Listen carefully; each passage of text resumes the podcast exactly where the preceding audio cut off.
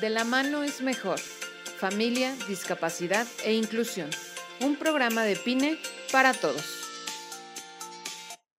Muy buenos días, sean bienvenidos todos a este su programa de la mano.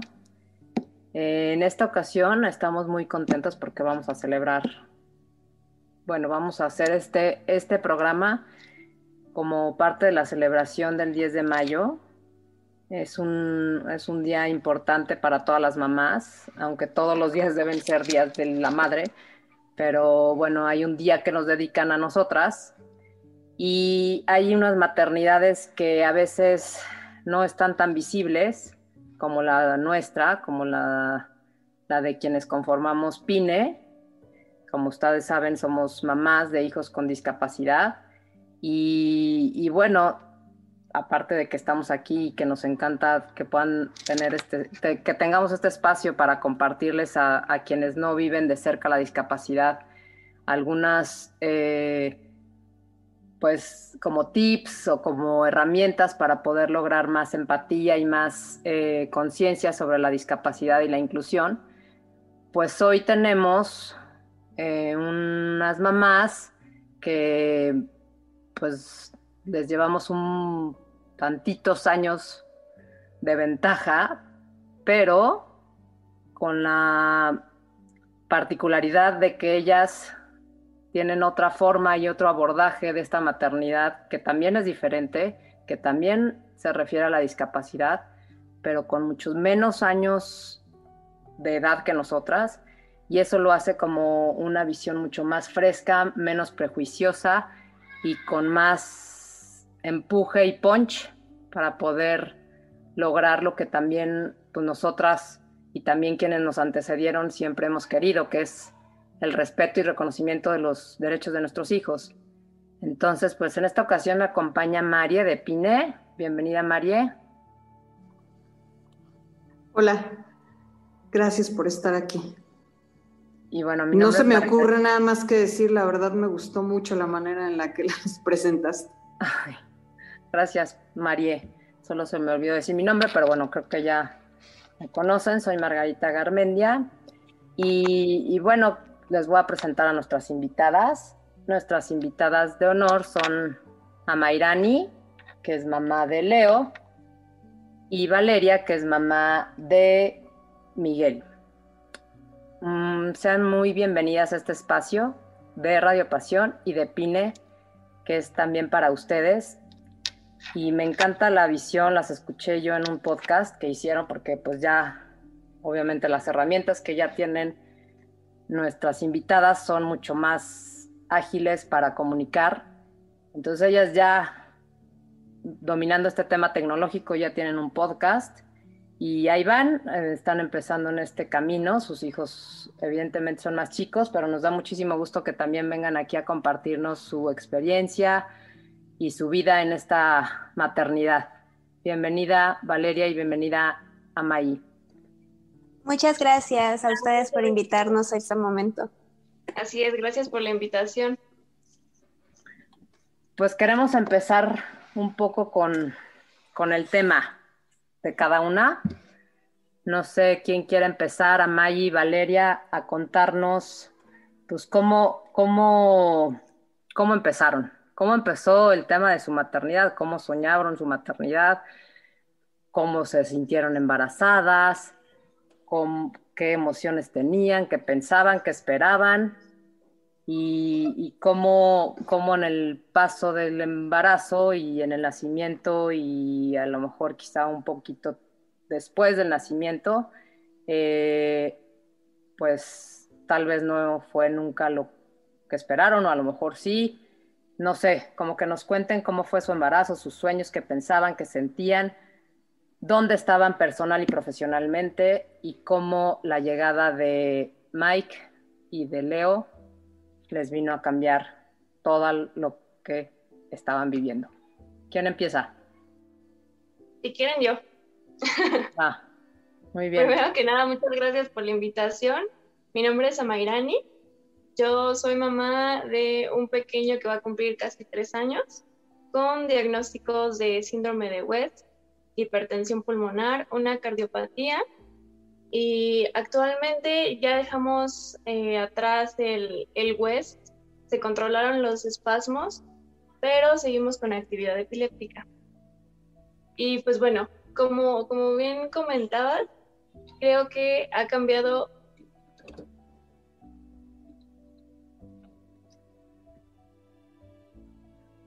Parece que. Ah.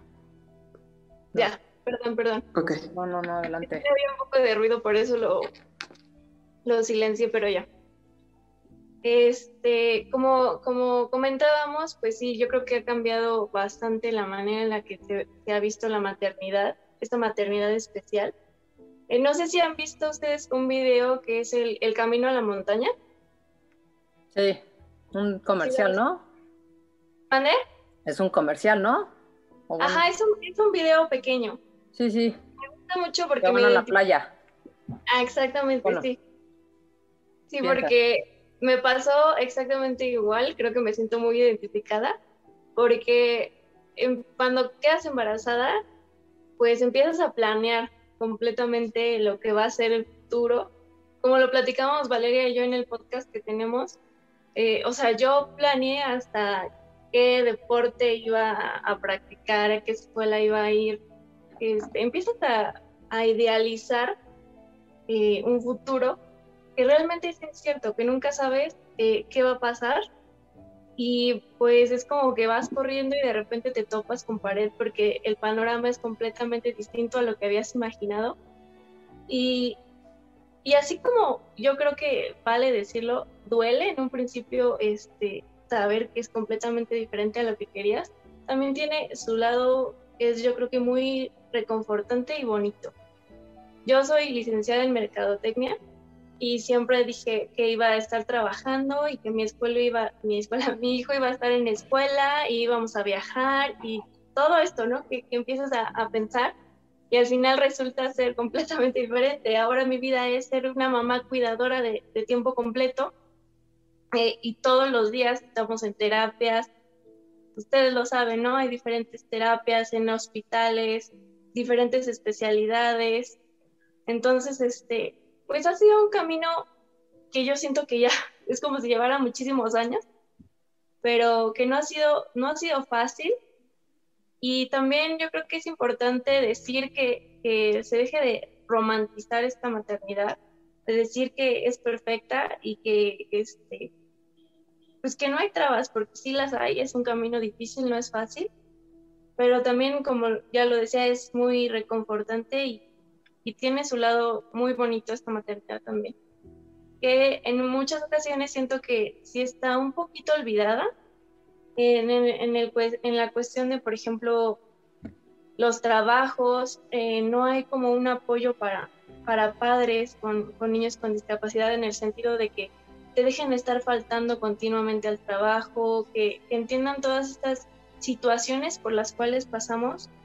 Y, este yo creo que hay un camino largo todavía por recorrer en, cuestión a la inclusión, pero también está el lado de la tecnología, que ahora tenemos más acceso a pues a diferentes plataformas en donde puedes investigar y, y pues nada, eso es un poquito de lo que yo he vivido, que ha sido difícil, sí, pero poco a poco vamos aprendiendo. Y pues seguirle así, ¿no? Hay sus momentos buenos, hay sus días buenos y malos también, hay que decirlo, pero pues ahí vamos en este camino. Gracias, Amay. Bueno, ahorita seguimos lo que, de lo que nos platicaste. Cuéntanos, Valeria, cómo, ¿Cómo, pensabas? ¿Cómo viviste tu maternidad? Digo, tu maternidad, tu embarazo. ¿Dónde estabas? Bueno, yo sí, desde chiquita siempre soy hija única. Bueno, tengo este, cuatro hermanos más, pero son más chiquitos que yo y son medios hermanos. Pero yo crecí siendo, digamos, como que la niña única, ¿no? Este, siempre me figuré siendo mamá desde chiquita con esa versión de la maternidad que te inculcan desde en los comerciales, en las películas y en tu familia, de que la niña carga el nenuco y se hace responsable de él. pero que poco a poco fue evolucionando y ya eres la mamá profesionista, ¿no? Que incluso ya salían como que la muñequita Barbie y que hacía sus múltiples profesiones, ¿no? Que veterinaria, que maestra, que etcétera. Entonces, pues al crecer con esa imagen, yo me veía y decía, pues yo voy a ser mamá, ya sea casada, soltera, como sea, pero voy a tener mi profesión y siempre voy a estar, ¿no? Este, yo soy abogada, terminé la licenciatura a los 21 años y desde que fui estudiante, este, me estuve capacitando, entré a trabajar a los tres niveles, lo que es este, federal, estatal, o sea, he estado en, en muchos lugares, afortunadamente, y pues profesionalmente mi vida iba bien. Este, yo sabía dónde quería estar cuando me embaracé, este, estaba en área de secuestros, justamente. Digamos que es un área muy pesada. Eh, y para mí, en ese momento, no había nada que me sensibilizara, nada absolutamente. O sea, por el mismo ámbito en el que yo estaba, pues yo estaba acostumbrada a todo tipo de situaciones, ¿no? Mucha barrera, pues sí, te tenías que blindar. Sí, entonces, pues a pesar de que yo estaba embarazada, todos en el trabajo amaban a mi bebé. Llegaban, nos saludaban, ¿cómo estás? O sea, desde la pancita. Yo soy una persona muy perfeccionista y me gusta tener controlado todo, absolutamente todo. Yo iba al ginecólogo cada tres semanas, llevé una dieta especial. Incluso antes de embarazarme yo llevaba una super dieta orgánica libre de procesados. O sea, yo decía, es que no puede haber nada mal. Me hice ultrasonidos con la materno fetal. O sea, quería tener mi embarazo totalmente controlado, saber que todo estaba bien y todo iba bien, gracias a Dios. Sin embargo, yo soy muy extremista. Siempre pienso en lo mejor y en lo peor. Por esa razón me di la tarea en mi ciudad buscar hospitales que estuvieran en el área de cuidados intensivos neonatales. Y es cuando un hospital pediátrico de aquí me dice, no hay nada mejor que te vayas al hospital que te da tu seguridad social en caso de una emergencia si tu bebé llega a ser prematuro. Desde ese momento yo le dije a mi mamá y al papá de Miguel, ¿sabes qué? Vamos a ir a todas las consultas que también me da mi seguridad social por cualquier cosa, también por el ámbito en el que yo estaba trabajando, digo, no voy a hacer nada de malas, que tenga que ser una emergencia y tenga que parar ahí y no sepa ni quién es Valeria, ¿no? Ni nada de su embarazo. Yo acudí bastantes veces ante cualquier cosa rara que sentía a urgencias y la típica de los doctores, eres mamá primeriza, son tus achaques, no pasa nada, no pasa esto, no pasa lo otro, que ahora me doy cuenta yo tuve signos y síntomas de un embarazo prematuro que nadie me supo decir, a pesar de que con los tantos médicos que yo acudía, ¿no? Entonces, ese es un punto a favor que tenemos actualmente, que tú si te sientes mal, puedes buscar experiencias similares o buscar situaciones que digas, ay, yo encajo en esto, y buscar una segunda, una tercera, una cuarta opinión hasta quedar tranquila, que yo en ese momento no lo supe hacer. Entonces, yo, yo tenía pues mi embarazo perfecto, estaba súper contenta, este, solamente tenía un miedo que mi hijo dejara de respirar después de nacer. Ese miedo se lo platiqué a una tula, creo que así se les llama, porque yo no quería el típico baby shower ni nada, yo quería algo más espiritual y energético. Entonces, tres días antes de que me internaran, este, yo le platiqué y estábamos planeando la ceremonia de mi bebé, pero no pude llegar un viernes en la noche sin yo sospechar nada, absolutamente nada, o sea, estaba todo normal. Les dije a mi mamá y al papá de Miguel, oye, ¿sabes qué? Te mando esta documentación, este, mi número de seguridad social, te mando una copia de mi INE, te mando mi acta de nacimiento. Si llego a parar al hospital, ustedes nada más lo imprimen y es lo que les van a pedir para mi ingreso. En menos de seis horas yo ya estaba en el hospital. No sé si fue un ángel, no sé quién fue quien me preparó para esto. Yo llego al hospital porque tuve salida de líquido amniótico. ¿Y queda, qué, me ¿qué, qué, mes era? 33 semanas. Casi 33, casi 8 meses. Entonces llegó y el doctor de guardia me, que me acostara en la cama de exploración, este, Mm, la chica que lo acompañaba, no sé si era residente, interna, no sé qué era, le dice que me explore, me explora, me hace un tacto y le dice, es, flujo vaginal. Me da unos óvulos, el doctor ni siquiera corrobora ni nada, me manda a mi casa, lo que nunca hice. Fui a la farmacia de ese hospital por los óvulos. Al salir hay una rampa empinadísima que al terminar de caminarla rompí membranas totalmente. Y ahí dije, ya, o sea, ya ni modo. Mi ginecóloga particular no me contestó porque acababa de ser mamá y yo nunca pensé en buscar una segunda opción si llegaba a pasar eso. Pues al final de cuentas me ingresaron en este hospital. Este, fue un pésimo trato desde que me ingresaron al decirme el doctor, yo le tuve que rogar y decirle, oye, che, corrobora bien, porque él seguía lo mismo que era flujo. Le digo, oye, corrobora bien, esto no es flujo. que rompiste? Sí, le tuve, como me dieron una bata y dejaba mi ropa afuera, salí por mi bata, o sea, soy abogada y creo que algo que nos caracteriza a nosotras es que somos necias, ¿no? Entonces salí por mi ropa y se la puse en la cara y le dije, huele esto, no tiene olor, no tiene color, ve la consistencia. Esto no es flujo. Me ve y me dice, acuéstate. Una semana antes yo me había hecho un ultrasonido y sabía qué cantidad tenía de líquido apniótico. Entonces en ese momento ya había bajado. Y me dice, ay, es una lástima. Te voy a decir algo. Los varones aguantan menos. En 48 horas te vamos a hacer una cesárea de emergencia, te vamos a dar un esquema de maduración pulmonar, te quedas internada. Me quedé internada en el área de labor. Obviamente sé que no estoy en un hospital privado, tampoco me querían dar mi alta.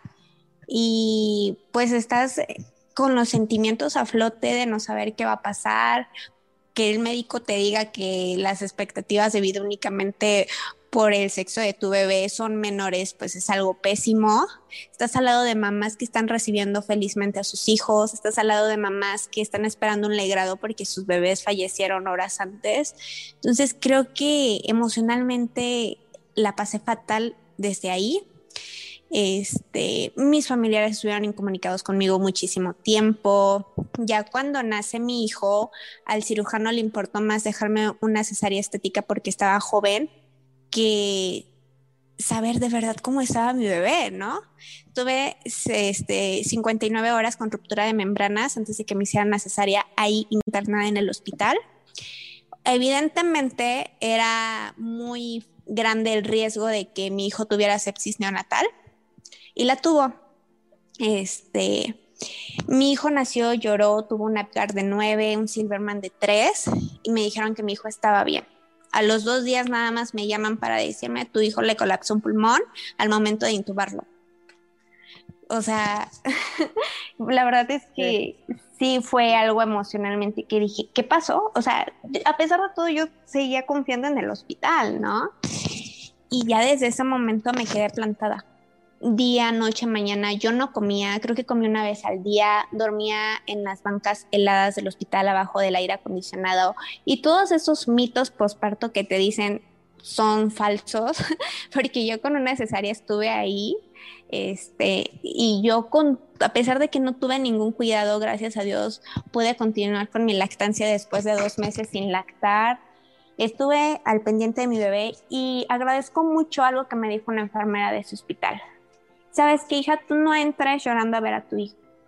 Tú entra contenta, dale los ánimos, platícale, dice, a pesar de que tú veas a tu hijo sedado, porque él estuvo sedado, no lo vi despierto nunca, más que cuando nació.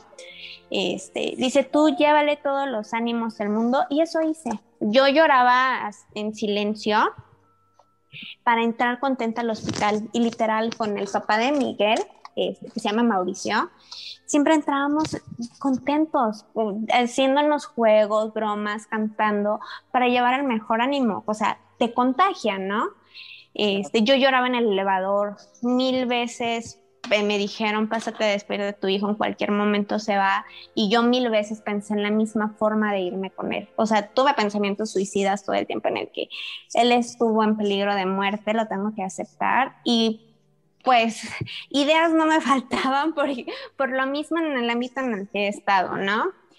Entonces, al momento en el que iba una tanatóloga que, que iba por parte de una funeraria, me ayudó muchísimo. Me ayudó mucho, mucho, mucho a salir adelante. En ese momento entendí y dije, y se lo dije a mi familia, si la vida me está dando esto, lo voy a aprender a disfrutar en este momento. No me voy a lamentar ya el pasado, que hice mal, no me voy a preocupar por el futuro. Tengo hoy, tengo este instante y este instante es el que voy a disfrutar. Y lo voy a disfrutar de la mejor manera. Si mi hijo está en terapia intensiva y pueden ser sus últimos momentos, no me los voy a pasar llorando, los voy a disfrutar a su lado. Siempre, siempre, siempre pedí a Dios y me aferré bastante en decir, yo lo quiero, yo lo quiero conmigo. Mi hijo nació bien, mi hijo nació pesando de dos kilos y medio y tuvo una talla también bastante bien para las semanas que tenía. Entonces yo ya lo veía pegado al hueso, morado, con una mano necrosada, y decía, es que este no es mi hijo, o sea, a mi hijo me lo van a entregar como nació. Chance tuvo una mala postura al aferrarme tanto, tuve que meter un amparo por negativa de atención médica porque no me lo querían pasar a cuidados intensivos, me tuve que deschongar casi con medio hospital, el trato que me dieron después del amparo fue nefasto, evidentemente, pero a mí me trataban como una niñita cualquiera, porque pues iba Oye, Valeria, perdón que, te, perdón que te interrumpa, este, nada más para un poco partir el bloque en lo que en lo que estábamos platicando y, dar paso a lo que a lo que sigue que es parte de la plática es parte de la conversación y que pues, siento que estás así como también cada uno que cuando vuelves ahí te empiezas a, a, emocionar de la misma forma no siente uno que vuelves a vivirlo y quieres otra vez darle un madrazo al doctor y quieres agarrar a la enfermera que te este, que no te atendió bien. O sea, todas, todas estas emociones que nos van llegando otra vez al paso de los años, las volvemos a sentir y eso, y eso también ahora que todos nos escuchan es, es como parte de esta visibilización, ¿no? De, que no, no esta maternidad que nos vendieron, como tú bien dijiste desde niñas, es la real, ¿no? Eh, esa no existe y si existe, pues son las que suben en Instagram o son las mamás coach o son las mamás que, que, que en el interior pues no, no es la vida. Y, y, qué bueno que tú nos cuentas toda la historia de cómo fue y eso es lo justo lo que queremos, que, que la gente conozca, porque todas las que estamos aquí, por lo menos creo que también tú, Amaí, pero bueno, al menos Marie, Valeria y yo fue en el momento del parto. Creo que tú no, Amaí, ¿verdad? Que ahorita nos vas a contar esa, esa, esa, esa forma de, de, enterarte después de tu diagnóstico, pero, pero sí es una cosa eh, como una peor pesadilla del mundo que, que, esperas el mejor sueño y se convierte en la peor pesadilla. Entonces, y que, a partir, y que no existe, perdón, y que no existe una, una maternidad perfecta, ¿no? y que cuando escuchas también como en esta parte de la maternidad con discapacidad empiezas a encontrar también negligencias, algunos maltratos de los doctores, este, no sé, o sea, circunstancias que nos siguen moviendo y que como, como, como dices, es parte de, de tus vivencias desde el día uno en el que te conviertes en mamá. O sea, yo hace ratito que escuchaba a Valeria, recordaba como esas ganas de, o sea, un poco como de que mi hijo fuera perfecto y estuviera bien, pero también otro poco como de, o sea, de luchar por el que, o sea, bueno, ya estamos dentro de este panorama, ¿cómo le vamos a hacer para, para, o sea, para recibir la mejor atención o para encontrar la solución a esto y sobre todo también escuchaba como mucho amor, que creo que también es algo bien importante dentro de la maternidad, la entrega, el amor, la dedicación y, el, y la aceptación. ¿Cómo vas llegando a esta aceptación de no es, o sea, de, de este, o sea, este bebé que recibí no es perfecto? ¿Está bien? ¿O no está bien? o me sigue doliendo o no me sigue doliendo y cómo voy a trabajar sobre ella, pero también como poner sobre la mesa esta parte, ¿no? De, que hace rato decían, o sea, de toda la parte romántica de la maternidad, que en realidad también no es, o sea, está muy lejana de ser solamente romanticismo. Tiene muchísimas facetas, todos hemos pasado por mucho dolor, hemos pasado por mucha entrega, hemos pasado por muchas pérdidas, pero también hemos tenido eh, dentro de ella muchas satisfacciones. Sí, eh, y en eso pues que nos, nos, gustaría también parte de lo que tú nos decías, Amayi, y de también que nos cuentes brevemente cómo fue el, el tema de tu, pues de cuando te enteras, si fue también justo en el parto o fue posterior el diagnóstico eh, y esta parte que nos mencionabas de cómo es, empieza, sí, que ha sido difícil y que llevas también un año de adelantado de Valeria, pero cómo también esos momentos son los que dice María, como que te, que te han reconfortado y que te han dado como esa parte de, del no por qué a mí, sino el para qué a mí. Sí, así es, es algo que, que yo siempre he dicho, bueno, resumiendo brevemente cómo, cómo fue lo de Leo, la verdad es que mi embarazo, yo a diferencia de Valeria, la verdad es que nunca pensé que algo podría salir mal. O sea, yo dije, tuve un embarazo tan tranquilo, eh, sano, no tuve ninguna complicación, andaba de arriba para abajo. No, nunca pensé en que podía salir algo mal. Al momento de Leo nacer, presenta taquipnea, que es que, sus pulmones este, no estaban bien desarrollados, entonces estuvo internado siete días, pero el doctor me decía que, que era algo que sucedía a veces por cesárea, ¿no? Que, que fue a las 38 semanas, o sea, él realmente estaba, se puede decir, a término. Entonces estuvo siete días con CIPAP, oxígeno, y me decían, es que cálmate, ¿no? Tu hijo está bien, porque, y yo igual, o sea, quería andar llorando porque ese esa parte de, de, estar en un cuarto y no tener a tu bebé y escuchaba al cuarto de al lado que estaba, ella sí estaba con su bebé y toda la noche escuché al bebé llorar y mi hijo estaba en otro lado, estaba en otro cuarto, ¿no? Eso fue, fue difícil para mí. Y el punto es que a los siete días me lo dan de alta y me dicen, tu hijo es un niño completamente sano, vete a casa tranquila, eh, él ya está saturando bien sin oxígeno, y pues así fue, ¿no? Me fui a, mi casa y llegar y por fin este, tener a, mi hijo en cuna, porque aparte a mí me dan de alta antes del hospital y llegar y ver una cuna vacía, yo creo que fue de las cosas más difíciles que hice, eh, salir de ese hospital sin mi hijo en brazos. Y a los dos meses, bueno, poquito antes fue que empecé a ver que, que Leo tenía hundimiento en las costillas se lo comento al pedir. meses, perdón? ¿Cuántos meses? Un poquito antes de los dos meses. Veía su respiración bastante agitada. Entonces tomé un video, se lo mando al, al pediatra y me dice, me llama la atención esto.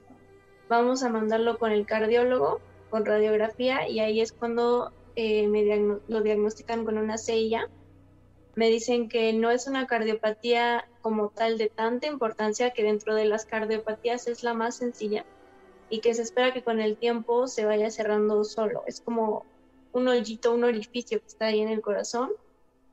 Y me dicen que no es de, una importancia médica tan grave.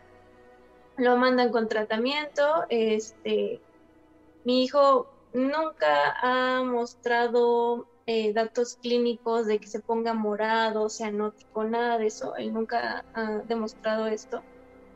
Eso es a los dos meses y a los tres meses fue creo que, que lo peor que, que yo he vivido porque fue cuando tuvo sus primeras convulsiones, que en ese momento yo no sabía que eran convulsiones.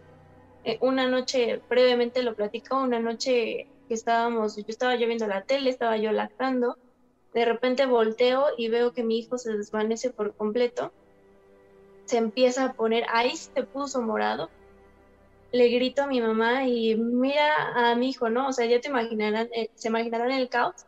Y mi mamá, no, es que algo tiene, vámonos al hospital. En ese momento yo lo relacionaba que era a su cardiopatía. no me imaginé jamás que era una cuestión neurológica. Neurológica. Entonces llego al hospital y, este, y el doctor me dice, ah, para esto es que llego y Leo ya estaba bien, o sea, estaba normal. Y me dicen, señora, yo creo que se ahogó con, con la lactancia, ¿no? Y yo así, o sea, verde del susto. Y yo es que no, o sea, yo lo vi, él no se ahogó, fue así. El chiste es que me dicen, regrese a su casa porque su hijo no tiene nada, seguramente se ahogó mientras estaba tomando leche. Voy de regreso, apenas iba entrando de nuevo en mi domicilio cuando otra vez, pero esta vez yo creo que fue la peor porque de verdad fueron los minutos más largos de mi vida porque sentí que mi hijo se me iba de las manos, o sea, había dejado de respirar por completo, estaba desvanecido. Recuerdo que en ese momento Dios de verdad me puso una patrulla, ya era noche, y la patrulla nos escoltó hasta el hospital.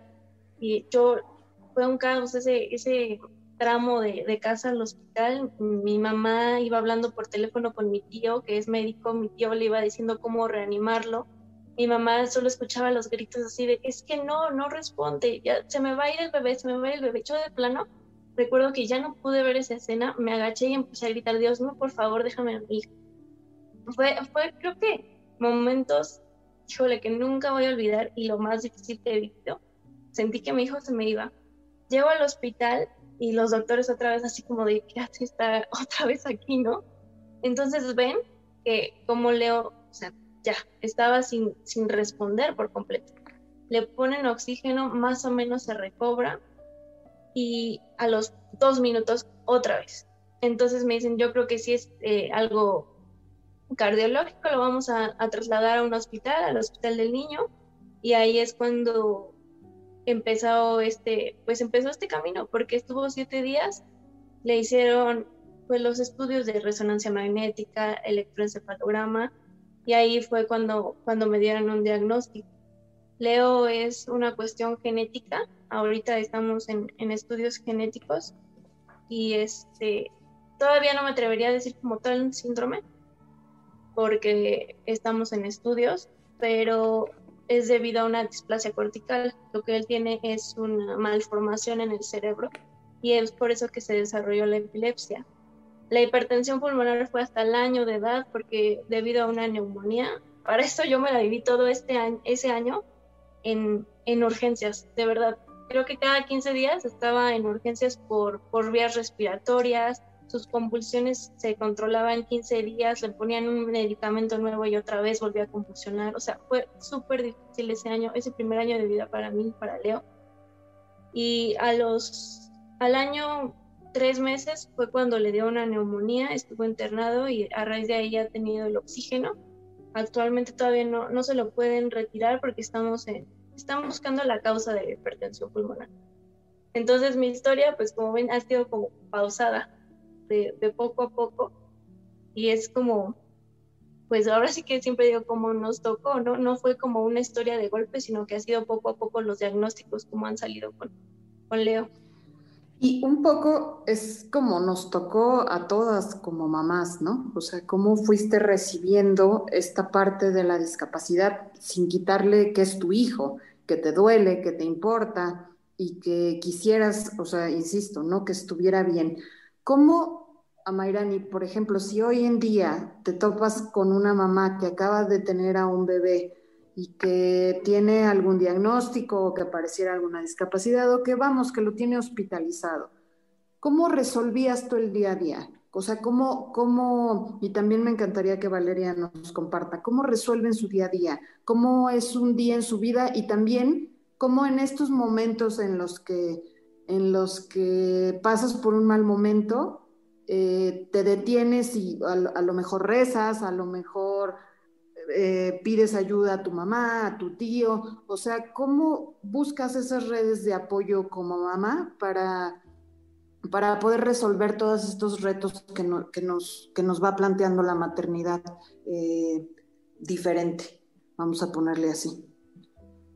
Pues yo diría que, bueno, siempre mi frase ha sido un día a la vez, porque creo que en este camino a todos nos ha tocado que tenemos mucho, mucha ansiedad de estar pensando siempre en el futuro de qué va a pasar, qué no va a pasar, a, mí me pasó, yo, yo les diría a una mamá si es que ahorita está recibiendo algún diagnóstico, es que por más difícil que parezca, trate de no pensar tanto en el, en el futuro, viva un día a la vez y disfrute el, así como yo siempre digo, siempre disfrutar tanto lo bueno como lo malo, porque al disfrutar entre comillas, lo malo es como valoras realmente las cosas buenas. Entonces, este, pues que tomen las cosas con, con calma, que, que apreten a disfrutar lo bueno y lo malo y amen sobre todas las cosas a sus hijos. Es difícil, pero con el tiempo yo creo que no hay nada que no podamos aprender y también aprender a pedir ayuda, a tener una red de apoyo, porque muchas veces nos queremos cargar este toda la responsabilidad de nosotras como mamás y es, y es importante aprender a, a recibir esa ayuda de, de la gente que, que, ama a nuestros hijos y nos ama a nosotras. Ir poco a poco es, es algo que se va aprendiendo en el camino, yo creo. Y también es importante, yo creo que decirlo, la, la ayuda psicológica. Creo que es algo que por lo menos a mí me ha sacado de, de a veces esos días terribles en los que solo quieres llorar y llorar y sabes, a lo mejor hoy lloras y mañana te levantas más fuerte a seguir apoyando a tus hijos. Gracias, Amay. ¿Tú qué nos cuentas, Vale, de todo lo que, lo que hemos dicho? ¿Cómo, bueno, cómo lo ves? Yo como lo veo, la verdad es que desde mi experiencia puedo decir que no vale mucho la pena preguntarte por qué ni lamentarte. Siento que desperdicias ese tiempo que tienes, si necesitas y mereces vivir tu dolor y no digo que no haya momentos en los que se valga llorar, pero no llorar siempre yo igual, si una mamá me dice en ese momento, ¿sabes qué? No sé qué está pasando o que haya pasado una situación similar a la mía o a la de Maya, a la de cualquiera, que esté en este riesgo de padecer una discapacidad en su hijo en un futuro, porque de bebés es muy difícil diagnosticarla, sería que ame y acepte a su hijo tal cual es. Es lo único, porque si hay amor, lo hay todo.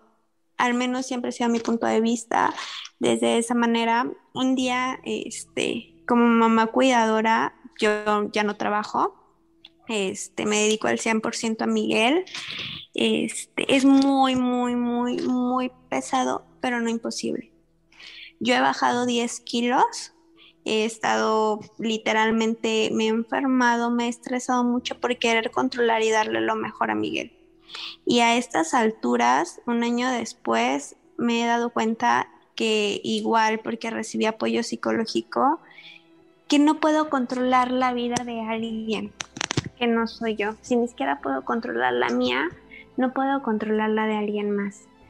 Entonces, lo que me ayudó bastante es sí dar lo mejor de mí, pero también cuidarme yo como mamá. Porque si yo estoy bien, mi hijo va a estar bien. Porque si mi vida es con calidad, la vida de mi hijo va a ser con calidad. Entonces, yo es lo que aconsejaría a una mamá de ama, acepta a tu hijo tal cual es. Ya no te preguntes el por qué, pero sí el para qué. Da lo mejor de ti como persona y como mamá, pero no te olvides también de ti. O sea, porque nosotras por más que queramos, siempre vamos a ser ese pilar porque creció dentro de nuestro vientre, porque nosotras lo sentimos antes de nacer y aunque papá esté presente y aunque sea un super papá, nunca se va a ser igual ni ser similar, porque nosotros tenemos ese instinto que queremos cuidar lo demás. Entonces sí, siento que, que eso podría decirles yo en YouTube trato de compartir y espero estar un poco más activa compartiendo mi día a día de cómo es el verdadero caos de una mamá este, cuidadora de un pequeño con discapacidad. A pesar de que Miguel todavía ni siquiera cumple los dos años, su discapacidad ya puede ser notoria, al menos ahorita la motriz. Del lenguaje y cognitivo todavía no sabemos porque no está en edad de ser diagnosticado, pero está el riesgo. Y no porque lo veamos bien aparentemente significa que voy a dejarlo al destino. Yo he trabajado con él desde los tres meses y es otro consejo que daría. Si tú tienes riesgo, ya sea por prematurez, por alguna lesión neurológica, por algún otro antecedente, trabaja cuanto antes. Así tu bebé tenga un mes, comienza todos los tipos de estimulación, busca una, dos o tres opiniones médicas más si tú no te sientes tranquila. Busca un médico con el cual sientas este clic, casi casi como si fuera tu pareja, porque él literal lo vas a ver casi casi como si fuera parte de tu familia, porque va a conocer todos los antecedentes, alguien que te conteste todas tus dudas. O sea, realmente con quien te sientas en confianza, porque va a ser parte de tu equipo, porque no solo es mamá cuidadora, porque también hay fisioterapeutas, hay terapia de lenguaje, están los médicos, neurólogos, en el caso de Leo, cardiólogos, o sea, es un equipo tan fuerte que muchas veces también se convierten en tu red de apoyo. Muchas veces ese personal que te ayuda a sacar adelante a tu bebé es tu red de apoyo más fuerte más allá de los que te puedas encontrar en el camino y más que nada no tener miedo a compartir lo que sientes ni lo que, lo que en verdad eres. Afortunadamente nosotros nos hemos encontrado en el camino muchísimo apoyo. Ahorita tanto el papá de Miguel como yo estamos desempleados y pues un tratamiento para un pequeño con discapacidad supera los 10 mil pesos. ¿Cómo le hacemos? No sé pero los dos estamos sin ingresos en este momento y eh, yo estoy sin trabajar desde hace un año, casi en julio. Este, entonces yo diría, de que se puede, se puede. O sea, soy el mero ejemplo, o al menos nosotros, de que de verdad se puede salir adelante. O sea, yo, a pesar de que tengo mi licenciatura, estoy titulada, tengo mi maestría casi a medio terminar, me he puesto a vender lo que sea, he aprendido a hacer lo que sea y a venderlo con tal de que mi hijo vaya a una terapia. Y su papá igual, con profesión, se ha puesto a vender en las avenidas con tal de tener un ingreso. Entonces yo podría decir que de verdad cuando hay amor y cuando hay ganas se puede salir adelante. Gracias, Valeria, y, muchas lecciones y mucho, mucho que, que han aprendido y que hemos aprendido en este camino ustedes en pocos años y nosotros ya con más tiempo, pero a mí me llama la atención también esta parte donde ustedes salen y, eso es lo que yo, o sea, hay un punto en el que en el que vas aceptando, ¿no? Porque siempre la discapacidad por porque vivimos en una sociedad y eso es lo que a lo que quiero llegar es para compartirles a los que nos están escuchando que es un proceso, o sea, es un duelo. Al final eh, no es el hijo esperado, no es el hijo deseado y, vas transformando tu realidad y aceptándola y obviamente amar incondicionalmente a nuestros hijos como son. Pero siempre hay etapas y procesos y días en los que cuestan más trabajo.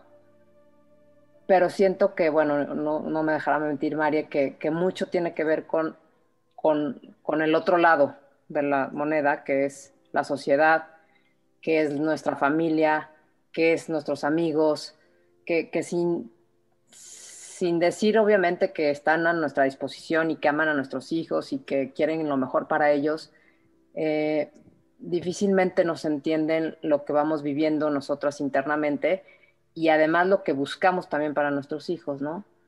Entonces, ¿cómo es que, en qué, o en qué momento, o con qué herramientas ustedes se sintieron como, como para decir, a ver, ábranse ustedes tantito, eh, amigos, familia, o, o dónde encontraron ese espacio común que les dio esa fortaleza, o ustedes internamente para poder decir, ni me voy a lamentar, ni voy a sufrir la discapacidad.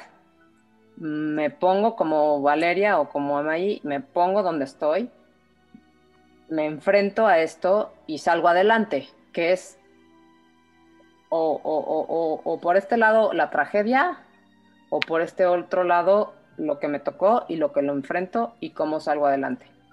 Entonces, ¿desde, desde dónde se, se sujetaron o se sostuvieron para poder ya salir pues a la sociedad y, decirles, aquí estamos? Bueno, creo que a mí mi empoderamiento empezó este, desde el momento en el que por la situación que pasé dije, no, pues mi hijo, por X o situación llegó a esta situación, le voy a tratar de dar lo mejor de la vida que hay. Eso fue, digamos que el primero. El segundo fue el, empoderamiento que me dieron los especialistas, las buenas expectativas que había.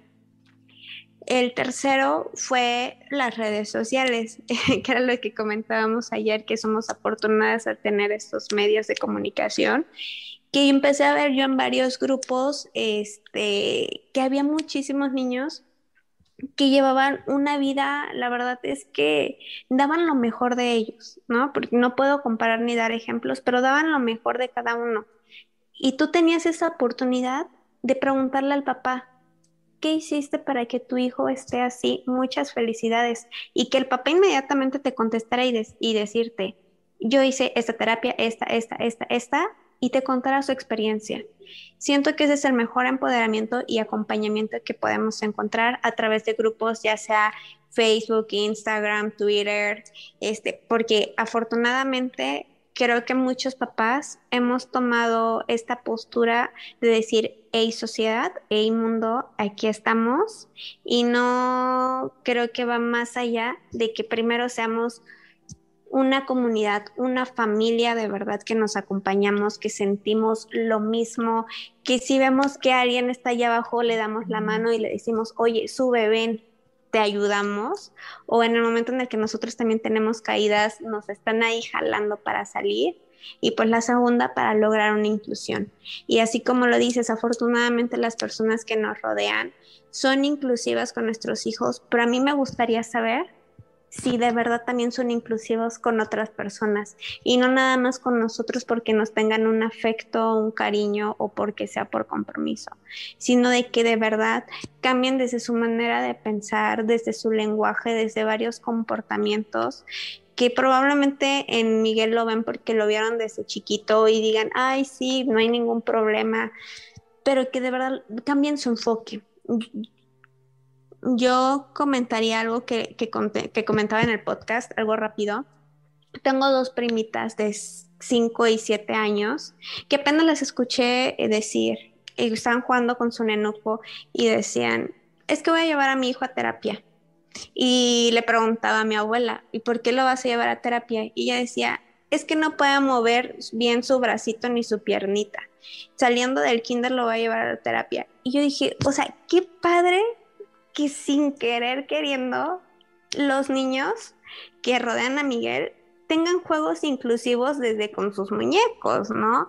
Y qué padre que si fueran en el mundo real y los niños ya crecieran con esa visión de que es normal, no tiene nada de malo, no es una tragedia, es una condición de vida.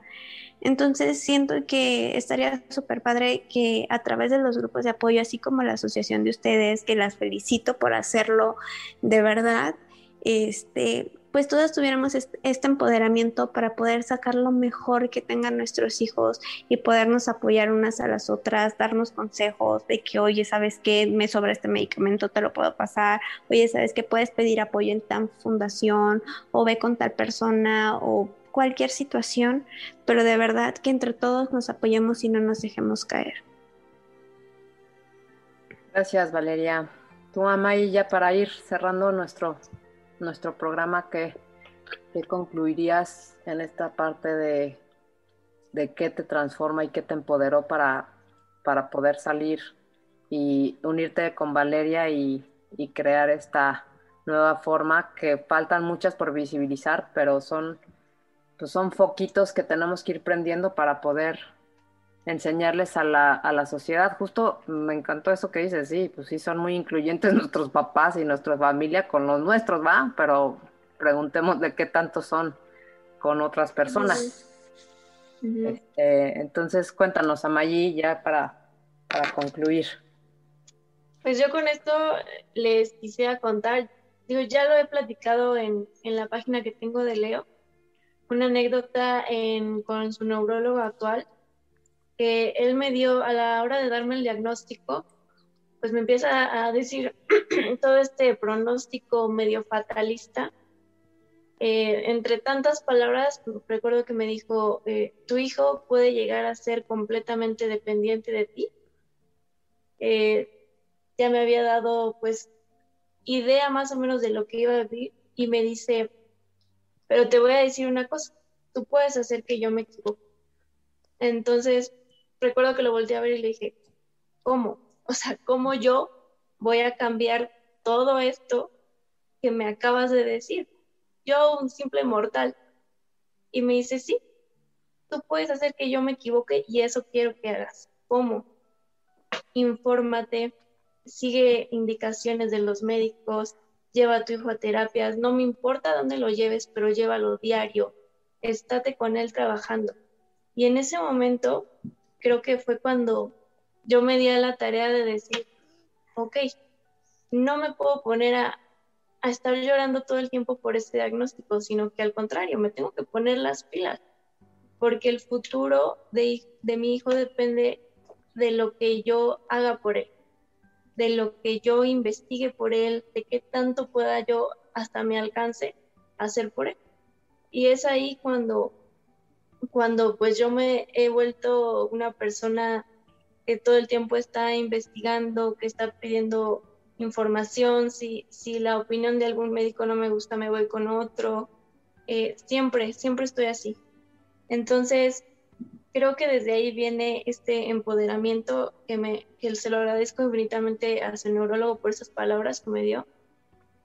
Y desde ahí la verdad es que se siente bonito que, que de repente llegues con algún doctor y, y, te feliciten y te digan, felicidades porque tu hijo está muy bien, a pesar del diagnóstico que tiene, tu hijo está muy bien y está avanzando. ¿Cómo le hiciste, no?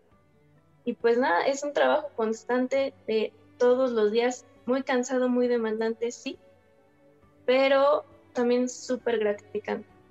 Y también es por eso que, bueno, yo tengo mi página con Leo y Vale tiene su página con Mike.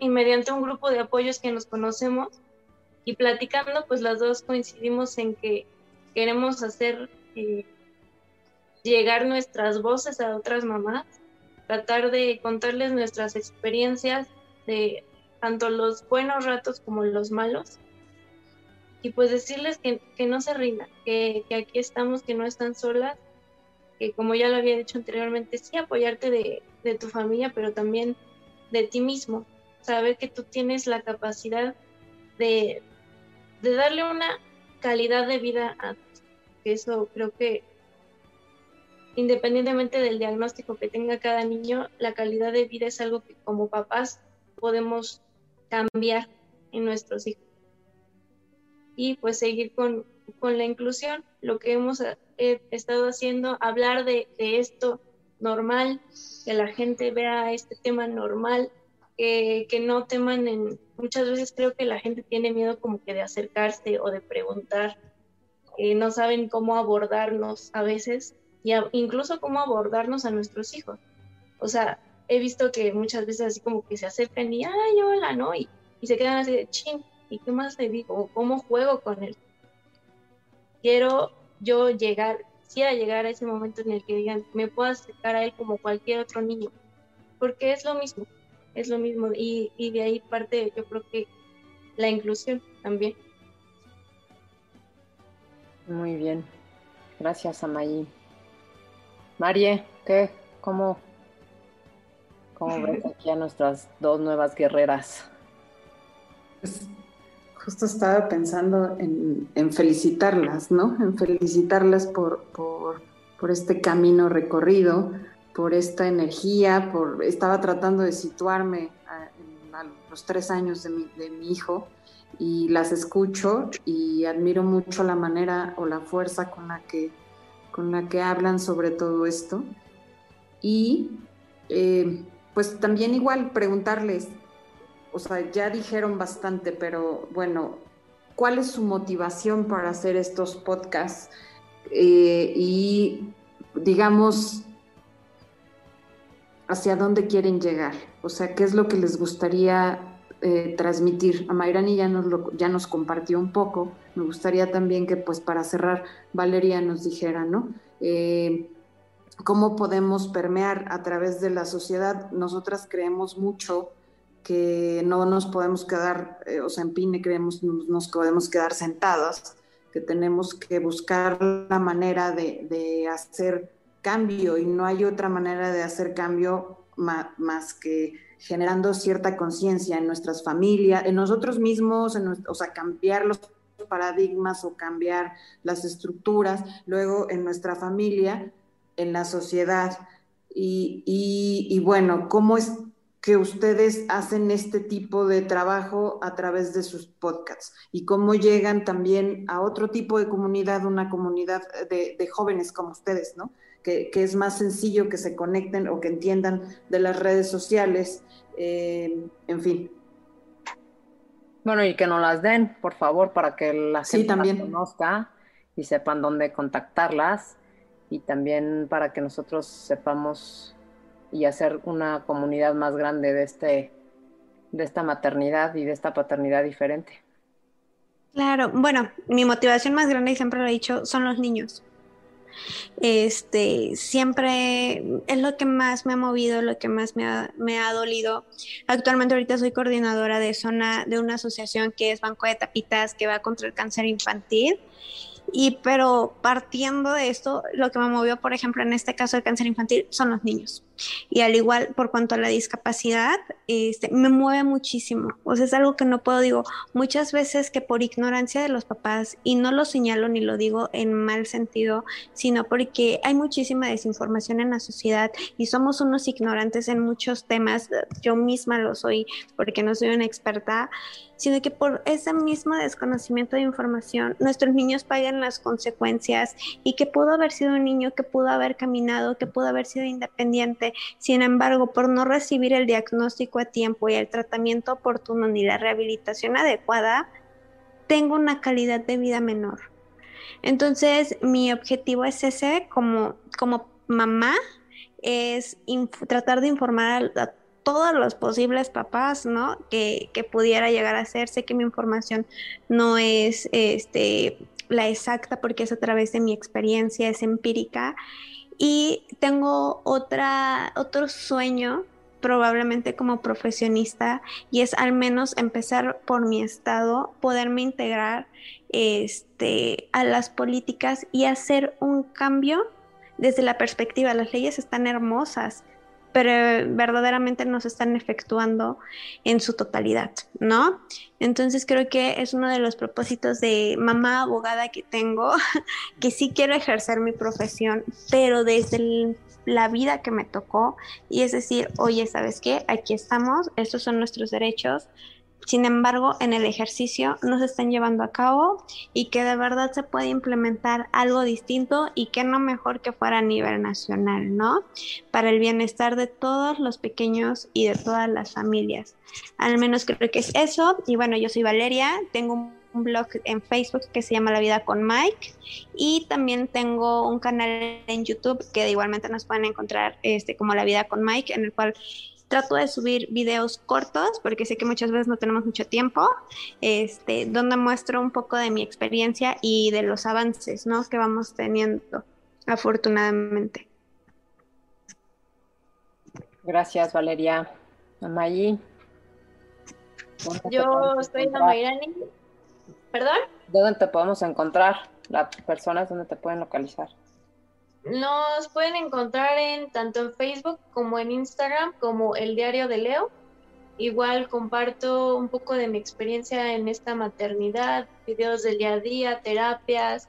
Eh, comparto también, lo uso como, como mi blog a veces para desahogarme también como los días malos como los buenos. Y el diario de Leo en Instagram y Facebook. Pues muy bien.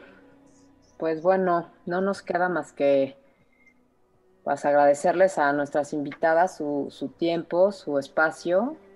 La verdad es que es reconfortante escucharlas y, saber que, que, es una nueva generación que viene con mucho más punch en este tema.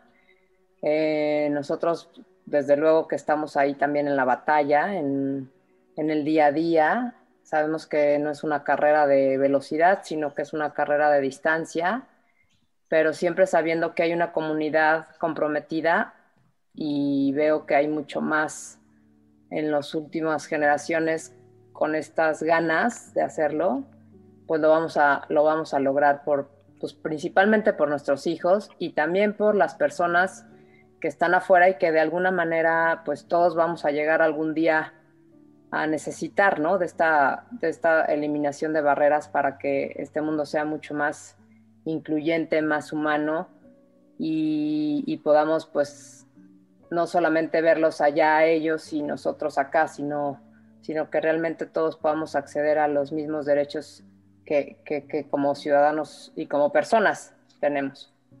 Entonces, pues, muchas gracias. Gracias a, a, Ricky Gómez por la edición de este programa.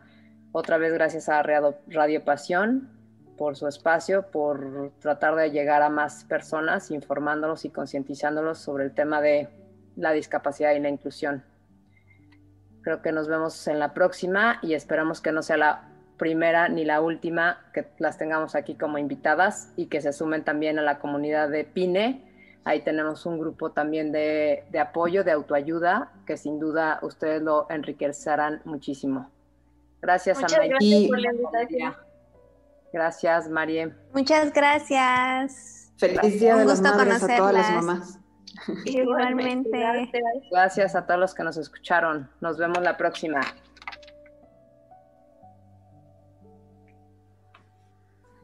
De la mano es mejor. Familia, discapacidad e inclusión. Un programa de Pine por Radio Pasión. Nos escuchamos la próxima.